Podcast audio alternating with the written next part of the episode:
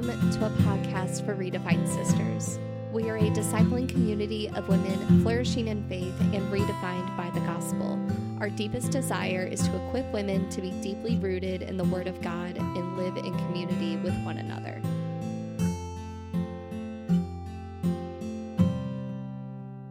Welcome back, ladies, to another episode. To begin our time together, we have a fun question.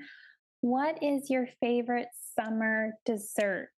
Okay, Jordan, you can go ahead and share what you love in the summer.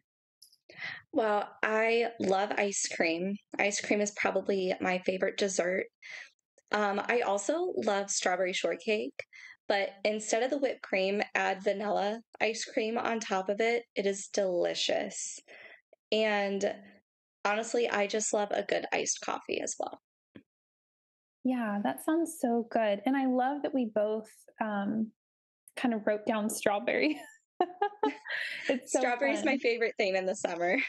yes. Well, for me, it would be iced coffee too. Um, I forget what it's called, but you can buy it off of Amazon. I'll have to I'll have to after this go and look for it and then maybe we can link it in the notes below for the ladies, but I got it off Amazon last summer and I can make just like a really big container of iced coffee. It kind of, you brew it yourself, but you have to brew it overnight.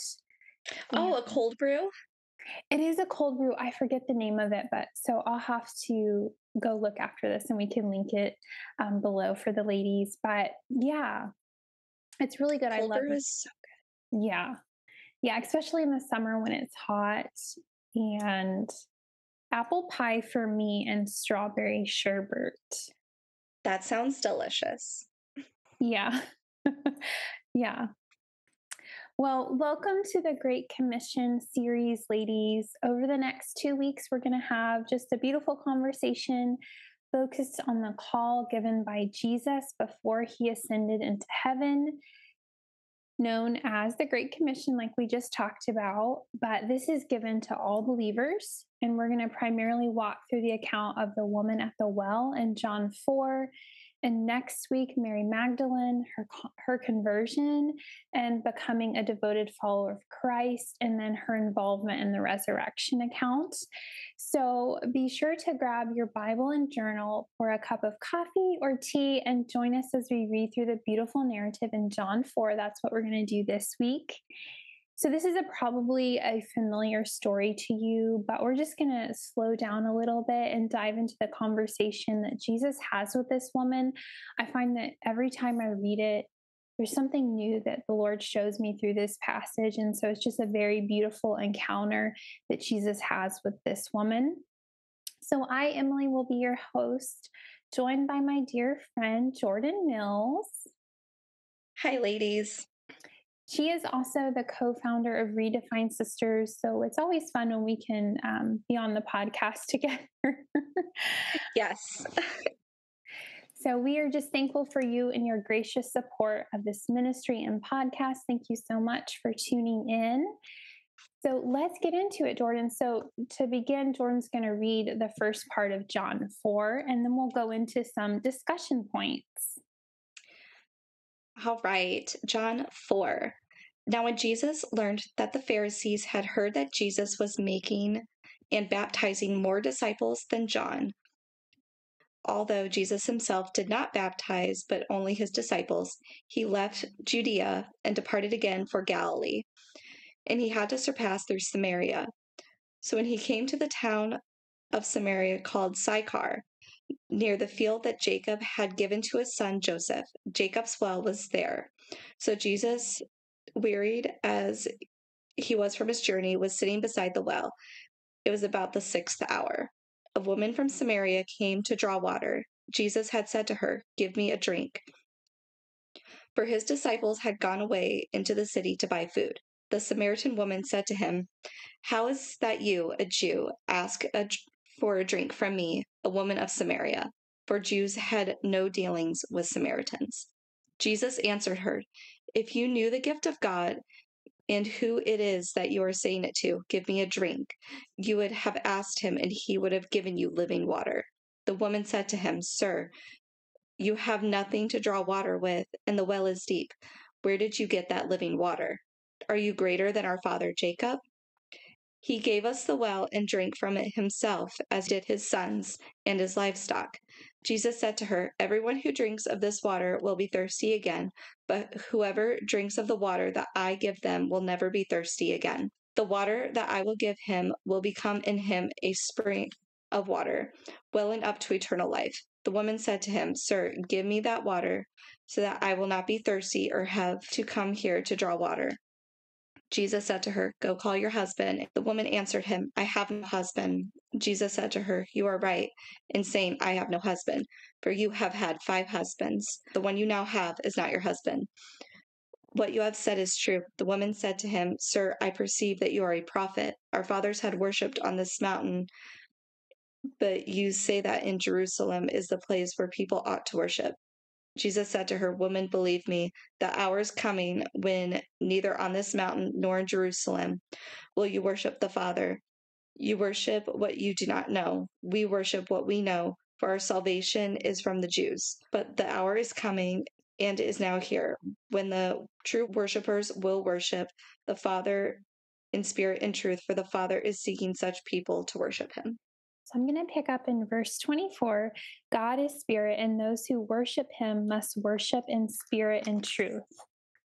The woman said to him, I know that the Messiah is coming, who is called Christ. When he comes, he will explain everything to us. Jesus told her, I, the one speaking to you, am he. Just then his disciples arrived, and they were amazed that he was talking with a woman. Yet no one said, What do you want, or why are you talking with her? Then the woman left her water jar, went into town, and told the people, Come, see a man who told me everything I ever did. Could this be the Messiah? They left the town and made their way to him. In the meantime, the disciples kept urging him, Rabbi, eat something. So this is the woman has left, and Jesus is talking with his disciples.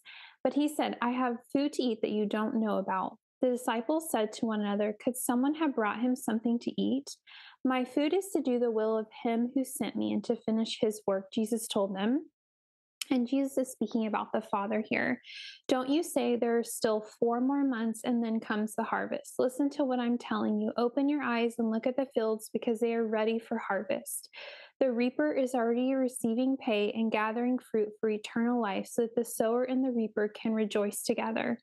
For in this case, the saying is true one sows and another reaps. I sent you to reap what you didn't labor for. Others have labored, and you have benefited from their labor. Now, many Samaritans from that town believed in him because of what the woman said when she testified, He told me everything I ever did. So when the Samaritans came to him, they asked him to stay with them, and he stayed there two days. Many more believed because of what he said, and they told the woman, We no longer believe because of what you said, since we have heard for ourselves and know that this really is the Savior of the world. After two days, he left there for Galilee. Jesus himself had testified that a prophet has no honor in his own country. When they entered Galilee, the Galileans welcomed him because they had seen everything he did in Jerusalem during the festival, for they also had gone to the festival. He went again to Cana of Galilee, which was his first miracle in the book of John, where he had turned the water into wine. There was a certain royal official whose son was ill at Capernaum.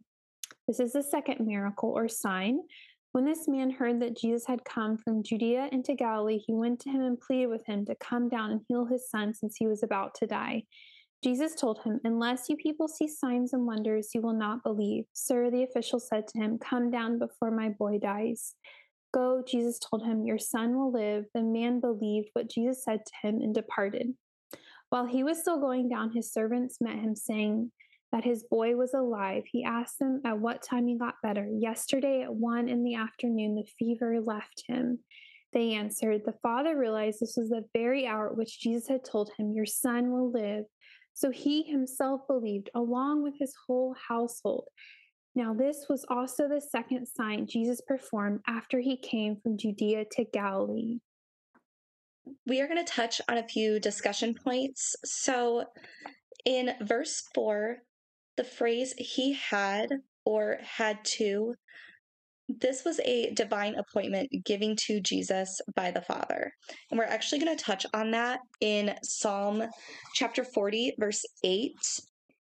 I delight to do your will, oh my God. Your law is within my heart. Yeah, that that's just really good because it talks, you know, it references that Jesus's desire was to do the Father's will, and this was a divine appointment given to him by the Father. Mm-hmm. So in verse 5, we see that um, he came to a town of Samaria. And this is near the property that Jacob had given his son Joseph. And so, just a little bit of background um, Samaria is located about 40 miles north of Jerusalem. So it's the capital of the territory occupied by the 10 northern tribes of Israel at that time. So Israelites living in the northern kingdom did not worship at the Jewish temple. And this was a route that the Jews avoided. And most of them took alternate routes, which actually would take them longer to go around.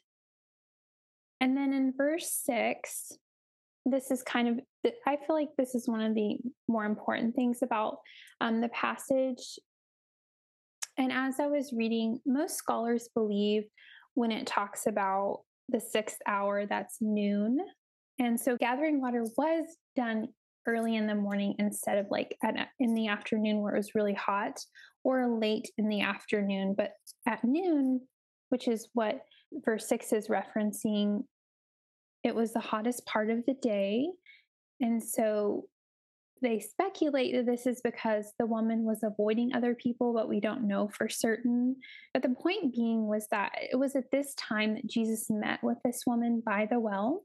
And in verses seven through nine, Jesus um, broke many social and religious norms by speaking to a woman first and foremost. He interacted with someone from a different ethnic and religious background, and he associated with someone from an immoral background. And we see that in verses 17 through 18, where it says, I don't have a husband. She answered, Yes, you have correctly said, I don't have a husband, for you've had five husbands, and the man you now have is not your husband. What you have said is true.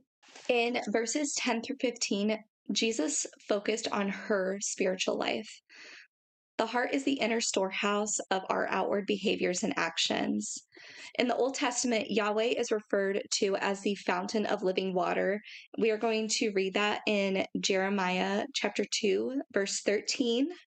For my people have committed two evils. They have forsaken me, the fountain of living waters, and hewed out cisterns for themselves, broken cisterns that can hold no water. And also in Jeremiah chapter 17, verse 13. O Lord, the hope of Israel, all who forsake you shall be put up to shame. Those who turn away from you shall be written in the earth, for they have forsaken the Lord, the fountain of living water. And Jesus compared the indwelling of the Holy Spirit to streams of water. We're also going to check that out in John chapter 7, verse 38.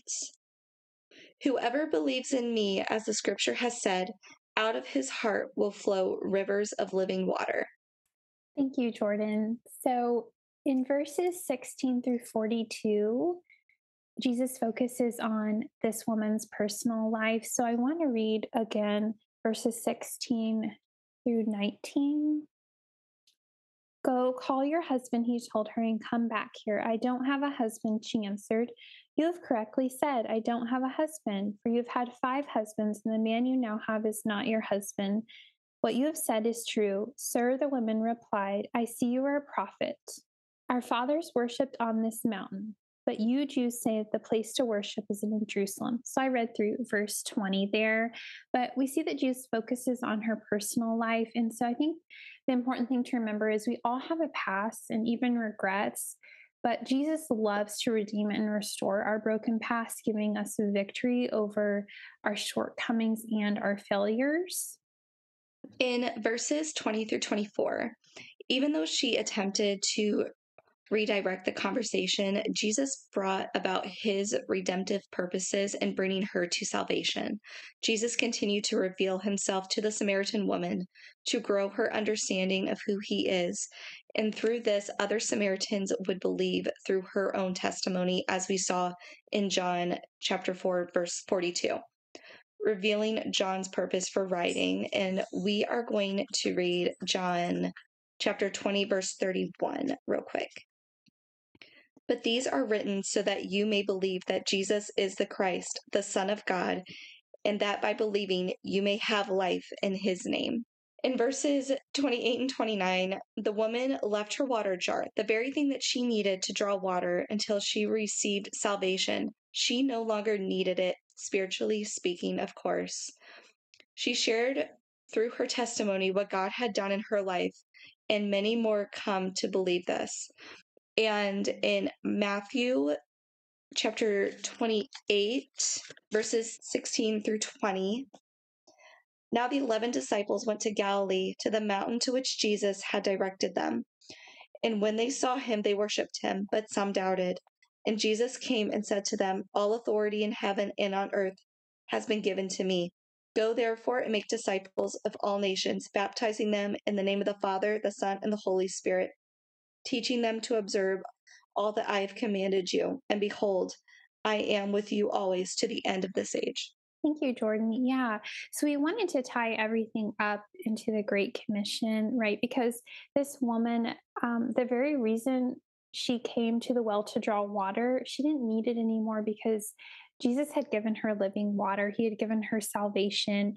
She no longer needed what she had originally came for.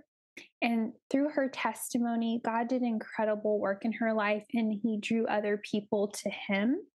And so that is our hope and prayer for you as well. And you'll see uh, in these episodes, a lot of my notes are from my study Bible. So this is the CSB Study Bible for Women by Holman Bible Publishers. And so I'm going to read just a little note that they had at the bottom of my Bible because I thought it was really applicable to what we were talking about. So it's called A Woman's Worth and Mission.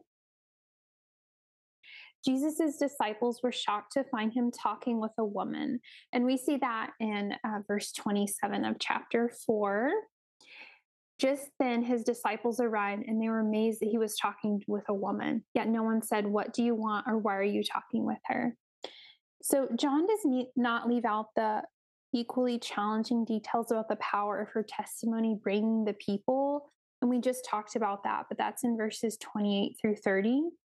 And many Samaritans from her town believed in Jesus as the Messiah and Savior of the world.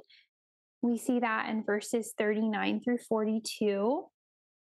Jesus' deliberate interaction with the Samaritan woman and his categorizing his conversion with her as doing his Father's will and work reveal that God's love for each woman as an individual as a person is of inestimable value. Jesus exhorted his disciples to recognize the fields ready for spiritual harvest, emphasizing the urgency of harvesting souls. And that is what Jesus did in the life of this woman. Not only is the good news of salvation in Christ intended for women, but the Lord of the harvest takes delight in expanding his kingdom through the testimony of women who have experienced his life transforming forgiveness and who will proclaim joyfully, unabashedly, and without hesitation who Jesus is and what he has done. So before we end our time today, I just want to see what Jordan's absolute favorite part about our conversation was. I know we had a lot of discussion points, and we will share the scripture we used in the notes at the bottom of this episode in the text box. You know what I mean, Jordan? the description. The description box. Yes, yes. The Jordan is the techie one behind this. I am not. I love I just love hearing this story. Every time I hear it, there's always something new that kind of pops out, or there's just new references I can make to other parts of scripture to this story.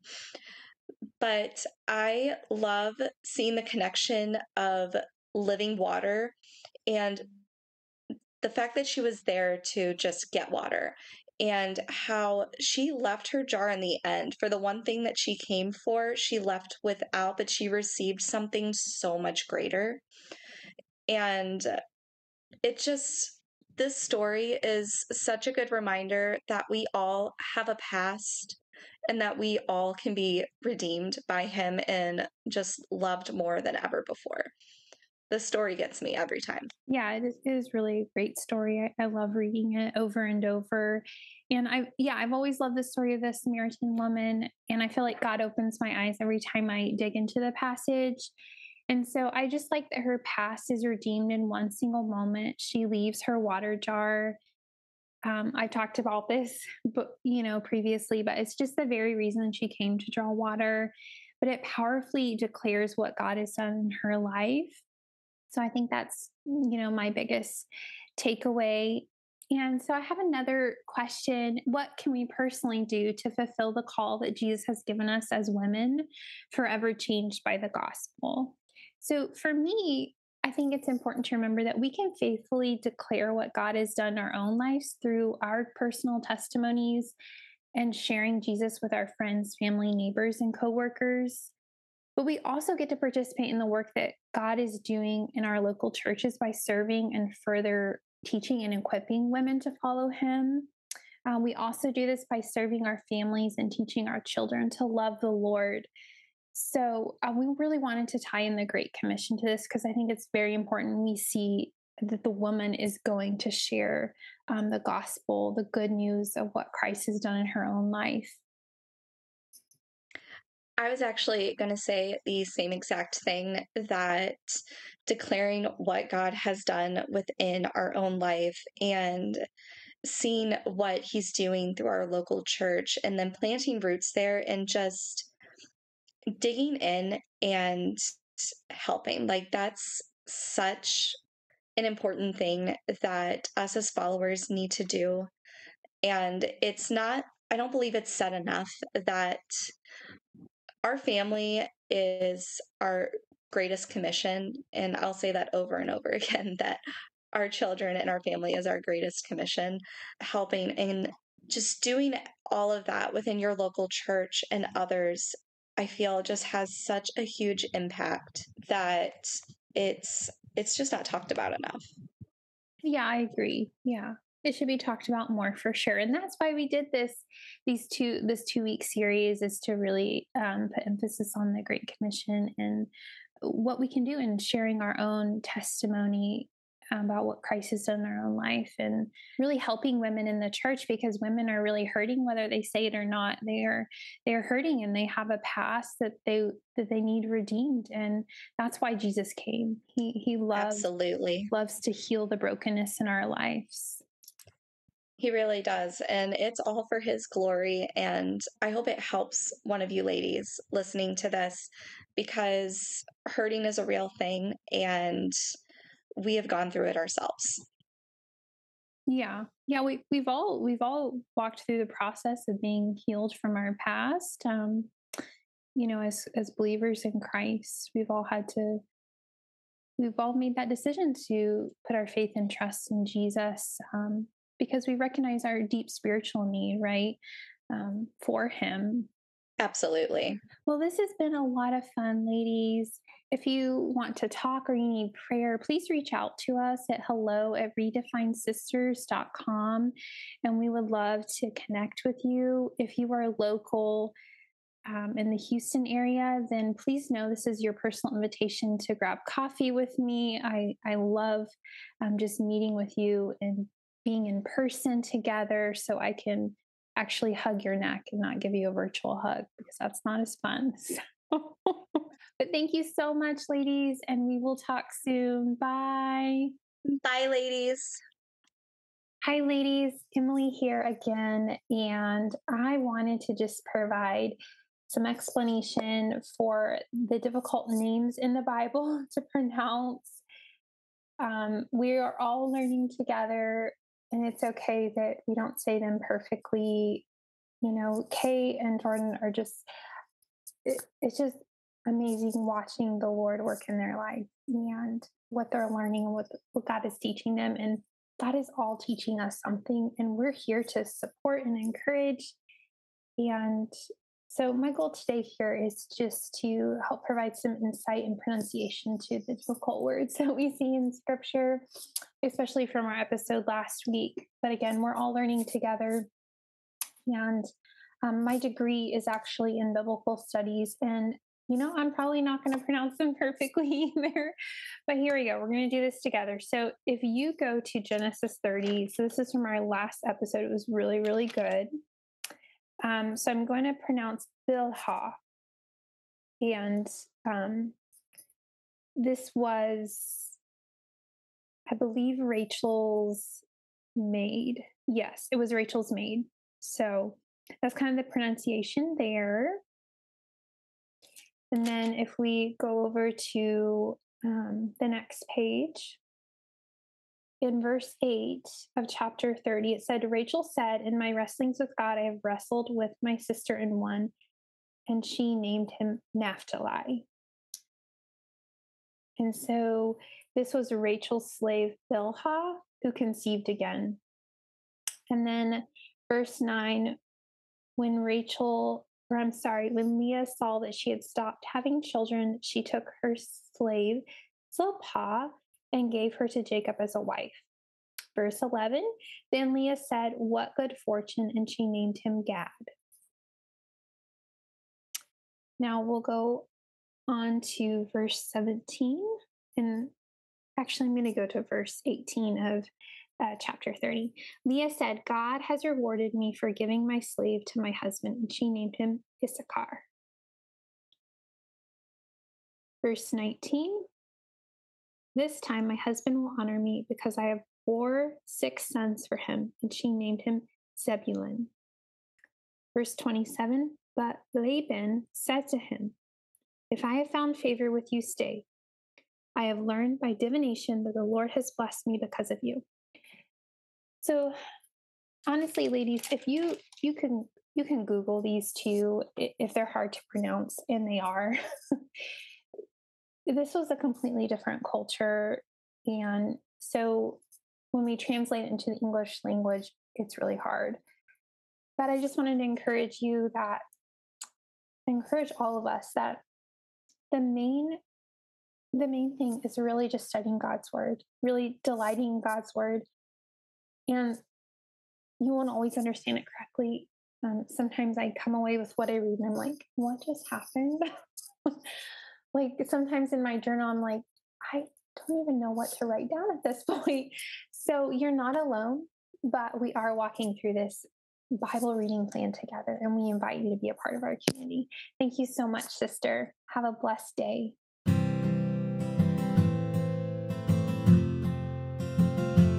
Thank you for listening. To continue the conversation with us, join our free membership community at www.facebook.com slash groups slash redefined sisters. We cannot wait to connect with you.